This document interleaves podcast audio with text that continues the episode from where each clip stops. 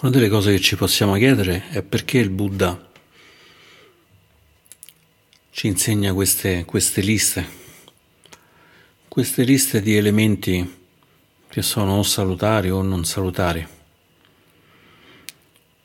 Ad esempio in queste meditazioni del Satipattana abbiamo visto prima cinque elementi, cinque elementi non salutari,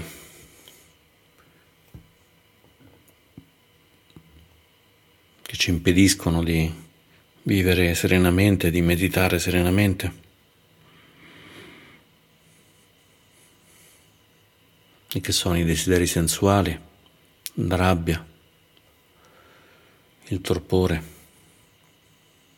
la sonnolenza, l'agitazione, l'inquietudine e il dubbio in particolare il dubbio sulla pratica che stiamo facendo, il dubbio sul Dhamma.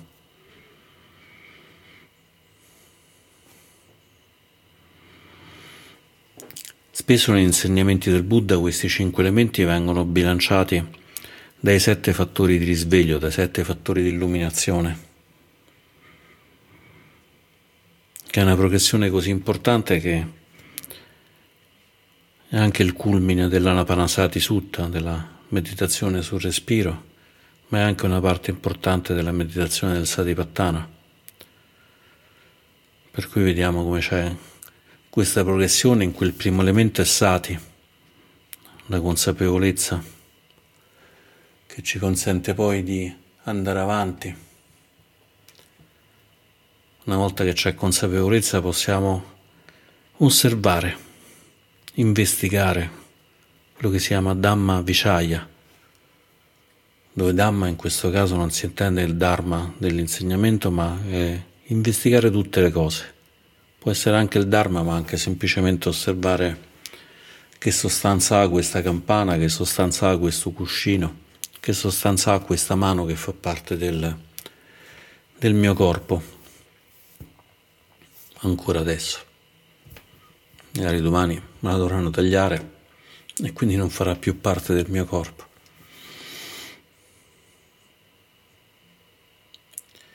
E una volta che siamo pronti con questa osservazione vedremo che cresce in noi l'energia. C'è questo bel gioco per cui l'energia è come se si creasse da sé.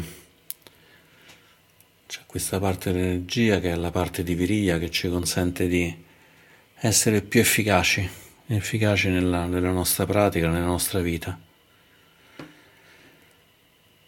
E questa energia ci porta alla gioia, perché quando c'è energia significa che c'è già una, una, stabilità di fondo e questa stabilità di fondo non può essere altro che la gioia, la gioia di piti, la gioia che poi può diventare suca, una gioia appagata, come quando abbiamo mangiato.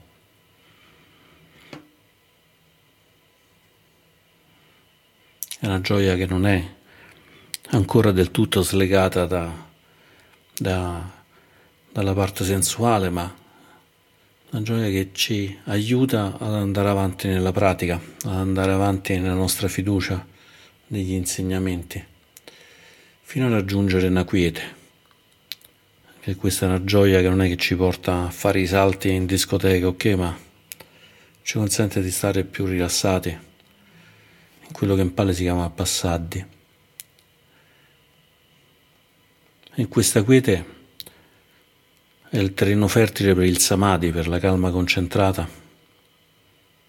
in cui rimaniamo su un oggetto, il respiro, il corpo, le sensazioni, la mente, osservandole con cura, andando ad applicare il Dhamma Vichaya, l'investigazione, portando al massimo il livello di sati della consapevolezza, fino a, a raggiungere questo mare, questo mare sereno del, dell'upecca, dell'equanimità della stabilità.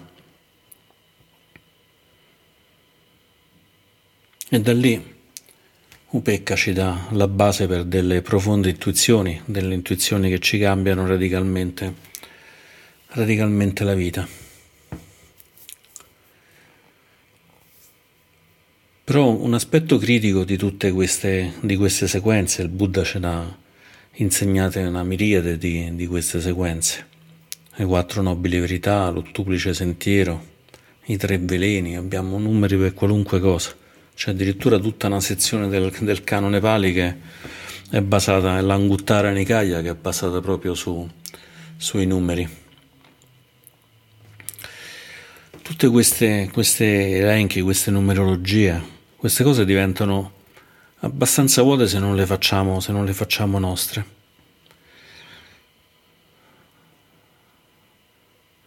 Ma per farle nostre c'è soltanto un modo che è quello della pratica.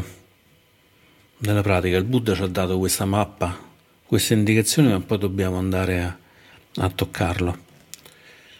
E il lavoro lo possiamo fare anche al contrario, anziché partire da sati, da, dalla consapevolezza e poi cercare di arrivare a quello che ci interessa di più, che è questa calma stabile, questa calma concentrata che poi ci consente di andare un po', come diceva la Maiesh, a toccare e assaggiare la cioccolata, ad avere qualche contatto con il Nibbana. Io penso che tutti quanti noi, se, se pratichiamo anche meditazioni anche semplici, già la più semplice di tutte, la meditazione del respiro, se continuiamo a farlo con con energia, con ardore, sapendo che è poi una cosa veramente importante, prima o poi avremo questo, questo senso di toccare, questo senso di toccare la cioccolata, di mangiare la cioccolata, di sentire magari soltanto per un istante che cos'è, che cos'è il nibbana, che cos'è questa sensazione di aver toccato Aniccia, questo continuo divenire di tutte quante le cose. E una volta che si riconosce che tutto quanto ciò che nasce è destinato a cambiare, a svanire, la vita cambia inevitabilmente, basta un secondo di questa cosa per cambiare radicalmente la vita, anche il senso di sé, il senso di mio. Viene sradicato, sradicato alla radice. Il Buddha spesso dice quando incontra quando incontra Mara, dice che la casa è stata completamente sradicata, il costruttore è stato riconosciuto e la casa è stata completamente abbattuta, abbattuto il tetto, le pareti, le fondamenta. Perché è proprio questo senso di inevitabile, inevitabile attaccamento e ignoranza che ci porta a costruire, a costruire un mondo che c'è poco. E se lo guardiamo al contrario diventa anche più semplice, più semplice poi a andare a riconoscere questi elementi. Quando stiamo completamente in pace, completamente sereni, abbiamo questo, questa vicinanza, questa vicinanza che ci può portare anche a Nibbana, un Nibbana magari che dura un secondo, un attimo, ma intanto già, già è molto. Vediamo che questo è nato perché c'è stata l'estinzione abbiamo estinto tutte quante queste agitazioni, tutti quanti questi fuochi. L'estinzione è quella che si chiama Niroda. E l'estinzione è avvenuta perché abbiamo semplicemente abbandonato, abbandonato gli attaccamenti. E questo in Pali si chiama viraga, che è un termine particolarmente, particolarmente efficace perché se si va a vedere che significa viraga è praticamente è non avere più la colorazione della luce. Il raga sarebbero i raggi di luce che colorano, colorano l'esistenza. È facile vedere che noi diciamo raggi e la radice è la stessa di raga, è rad, rag, raj in tutti e due i casi. Quindi è una parola che sembra così lontana, ma in realtà è radicata anche nella nostra lingua, nell'italiano. E perché l'estinzione degli attaccamenti si chiama viraga, perché è quella della senza, senza luce. E come al solito eh, abbiamo questa, questo, questo problema che siamo noi che inevitabilmente andiamo a cambiare tutte quante le cose. C'è un mondo che non è quello che percepiamo quando, quando abbiamo attaccamenti, quando abbiamo ignoranza. E per far questo dobbiamo in qualche modo spengere quella luce. Solo che spengendo quella luce non c'è il buio, ma finalmente vediamo che c'è una luce ancora più, più grande, ancora più bella. È come quando andiamo di notte, stiamo con una lampadina, magari camminando in un bosco, e abbiamo questa lampadina che ci fa luce, che ci rimbalza, ci acceca, e poi a un certo punto la spengiamo. e lì possiamo vedere che ci sono altre luci, c'è il cielo, c'è la Via Lattea, o magari c'è il vuoto, non c'è nulla, c'è soltanto il buio del cielo. E però mentre questa lampadina che sì ci faceva luce, ci permetteva di in qualche modo di costruire un mondo perché guardando quella lampadina vedevamo alberi, pietre e così via.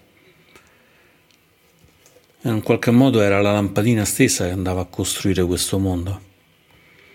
Spengendola non abbiamo più questa costruzione, ma c'è una calma, una calma che arriva, in cui uno dice ok, la lampadina mi serviva per camminare, ma io in fondo posso tranquillamente mettermi seduto qui e non far niente, non è obbligatorio che debba fare per forza qualcosa. Allora vediamo che questa, questa pace, questa pace è anche semplicemente il non volere più fare tutte queste cose che non, non ci portano giovamento. E quindi vedere che l'equanimità che abbiamo ottenuto semplicemente sedendoci, andando al contrario, abbiamo ridotto, ridotto gli attaccamenti, abbiamo spento i raggi, i raggi della, della passione e questo ci ha portato un po' di calma stabile. E questa calma stabile è inevitabilmente il frutto, ma ci può anche condurre questa calma stabile a ritrovare lo stato di samadhi, lo stato di samadhi è la calma concentrata, ma è anche l'unificazione del corpo, della mente, del cuore, in cui non c'è una reale differenza. Allora stiamo un po' più sereni, senza dover fare tanto, tanto rumore per nulla. E così andiamo a toccare tutti quanti gli altri, gli altri punti di, dei sette fattori, dei sette fattori di risveglio perché non possiamo fare questo se non ci mettiamo impegno, se non ci mettiamo energia, se non ci mettiamo viria. Non facciamo questo se non siamo un po' Sherlock Holmes, in cui tutto quello che ci succede lo andiamo a osservare. A osservare e mi viene da dire anche da abbracciare. Quando ci sono i cinque, i cinque impedimenti, non sono cose che dobbiamo scacciare, ma cose che dobbiamo conoscere fino a fondo. Cose che dobbiamo conoscere fino a fondo, per cui nel momento in cui c'è rabbia, non dobbiamo allontanarci da questa rabbia, ma dobbiamo conoscerla. Dobbiamo conoscere che è sorta, dobbiamo conoscere la ragione per cui è sorta, quali sono le condizioni che ci hanno portato questa rabbia, quali sono le credenze ad esempio la credenza nel sé, ma arrabbio perché mi hai detto questa cosa. La rabbia è, è in, impastata col senso di sé. Se abbandoniamo l'io, la rabbia è più difficile. Ma questa è solo teoria, dobbiamo osservarlo, dobbiamo guardarlo con attenzione, quindi dobbiamo essere sempre Sherlock Holmes. Non solo nella meditazione, ma pure quando siamo in macchina e qualcuno quando il semaforo si è appena acceso dei verdi, c'è qualcuno dietro che ci suona, non ci viene voglia di dirgli ma vai, vai, vattene a quel paese che adesso parto. Allora se lì stiamo attenti possiamo osservare proprio che c'è questa rabbia e come il Buddha osservava che aveva ormai riconosciuto il costruttore e quindi aveva distrutto la casa, possiamo provare a dare qualche picconata pure noi a questa casa, riconoscendo che c'è un costruttore c'è l'io, c'è l'attaccamento a questo senso di io.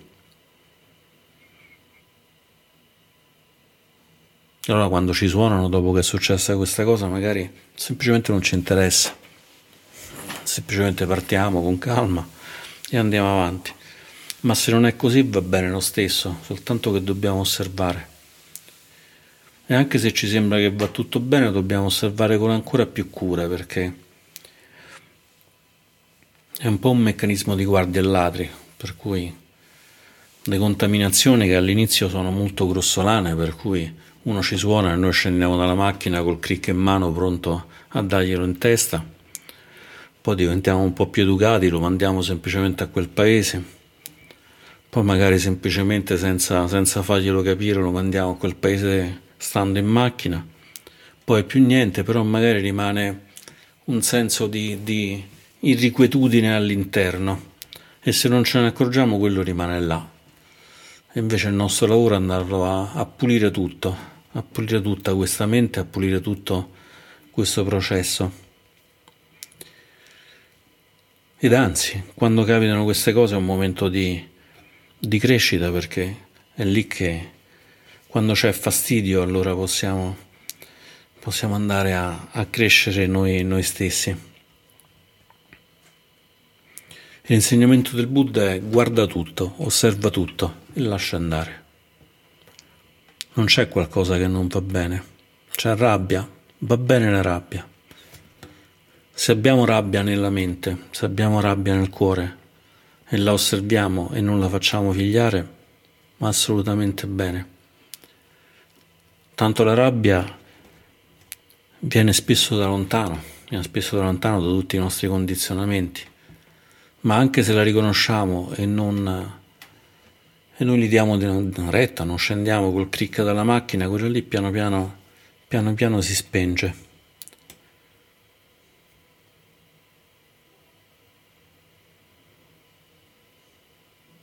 E man mano che si spengono le cose si trova il silenzio. Quello che troviamo in meditazione.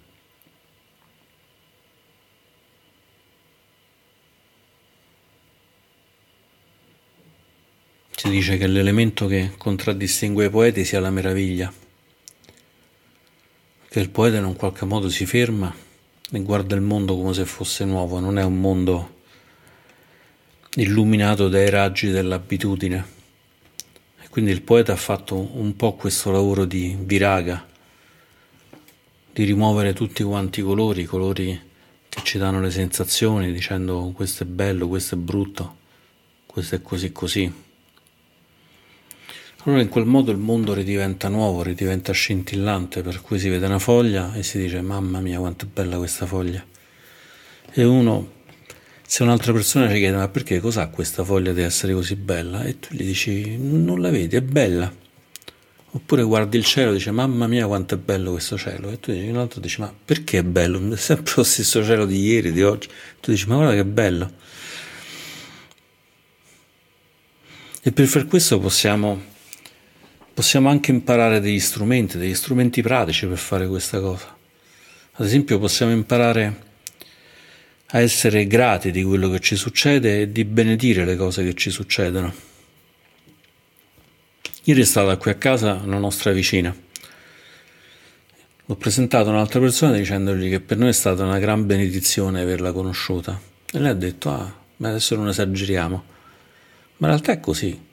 Cioè incontrare una persona bella, una persona che aiuta a star bene, che aiuta a stare in pace, non in disarmonia ma in armonia, è una grande benedizione. E riconoscere che questa è una benedizione ci aiuta, ci aiuta a riconoscere le cose buone e anche a rinforzare chi ci sta, chi ci sta dando questo aiuto. C'è Dipama, la, la, la grande maestra di, di Dharma, che lei benediva tutti quanti, accarezzava tutti e li benediva accarezzava le cose e le benediva, gli oggetti e li benediva, benediva qualunque cosa. È una benedizione che arriva dal cuore, è una benedizione essa stessa.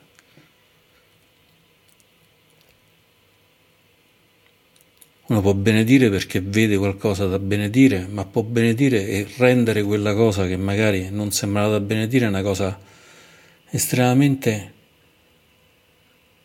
oggetto di benedizione oggetto di benedizione. Questa è l'apertura del cuore. E questa è l'apertura del cuore che si aggiunge con upecca. Quando si dice equanimità, non significa essere freddi, morti. Quando si dice niroda, l'estinzione, non è essere un, ceppo fuoco che ci è stata buttata sopra l'acqua e sta lì che sfrigola e poi sembra completamente morto. Prima c'era un bel tronco e adesso invece sono soltanto delle, delle ceneri brutte, inutili. È tutto al contrario. Allora una tecnica che possiamo sviluppare, che non è una tecnica, può nascere come tecnica, ma poi diventa parte di noi, è quella di essere grati. Stiamo a piedi attraversando sulle strisce una persona si ferma già un po' lontano. Siamo grati e possiamo ringraziarlo e benedirlo. Una persona ci dice una cosa utile, magari anche una critica, possiamo ringraziarlo e benedirlo. Mangiamo del cibo, possiamo riconoscere che in quel cibo ci sono infinite persone, infiniti animali, infiniti oggetti, la luce del sole, l'acqua, e ringraziare e benedire. Quando stiamo in meditazione possiamo iniziarla e possiamo finirla ringraziandoci e benedendoci di nostro, ringraziando e benedendo tutti i maestri che abbiamo avuti, prima di tutti il Buddha, che ci hanno consentito di fare pratica, che ci hanno consentito di fare un passetto di in più verso questa estinzione, questo niroda, questo viraga. A me piace avere le foto di, di, di, molti maestri, ogni tanto cambio queste foto, ma qualcuno lo lascio, lo lascio sempre, sempre lì.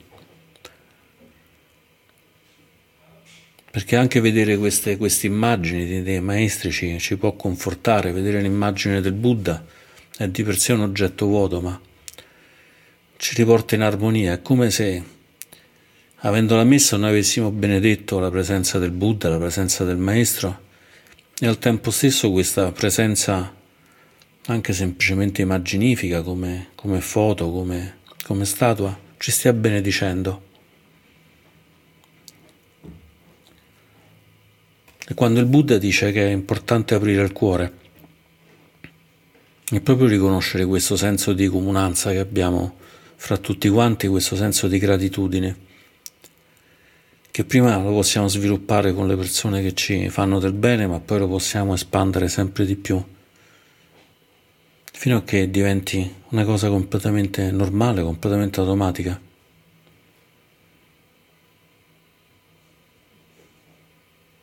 Allora quando si dice lascia andare, non sono più parole trite, ritrite, fatte, rifatte, cioè, sì, il buddismo cos'è? Lasciare andare, sì, vabbè, e che vuol dire? Vuol dire questo, fermarsi, permettere al corpo e alla mente di riposarsi, permettere al corpo e alla mente di riempirsi, di riempirsi di un'intenzione. Sto qui, sto facendo pratica perché voglio aiutare me, voglio aiutare tutti quanti gli esseri. Con questa pratica raggiungerò l'estinzione e aiuterò tutti quanti gli esseri a raggiungere l'estinzione. Non c'è io, non c'è differenza.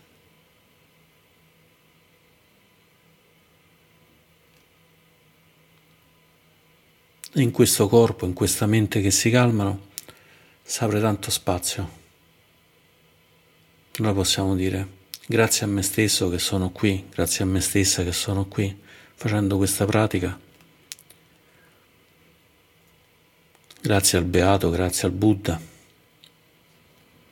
grazie ad Ananda che ha ricordato tutti questi, questi sutta a memoria e ha permesso di conservarli, grazie a tutti i monaci e tutte le monache che ce l'hanno portati, grazie a tutte le persone che gli hanno dato da mangiare, grazie ai nostri genitori, ci hanno permesso di vivere, ci hanno sopportato.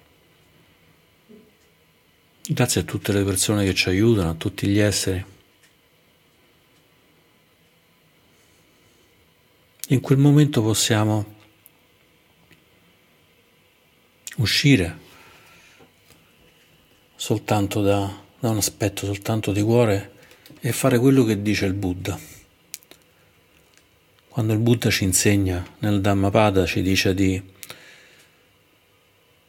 fare ciò che è salutare non fare ciò che non è salutare, apri il cuore e la mente, armonizza il cuore e la mente, è questo.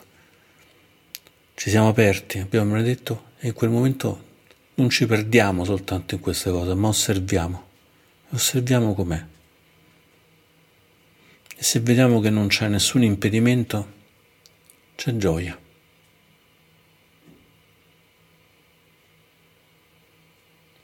abbiamo messo un altro pezzettino sulla strada verso la totale estinzione. Un altro pezzettino dell'aver aiutato perfettamente noi e tutti quanti gli altri esseri. E di questo non possiamo che esserne felici. E con l'augurio che di pezzettino in pezzettino, come pollicino, arriviamo a uscire da questo bosco un po' pericoloso, concludo le mie riflessioni per oggi. Grazie.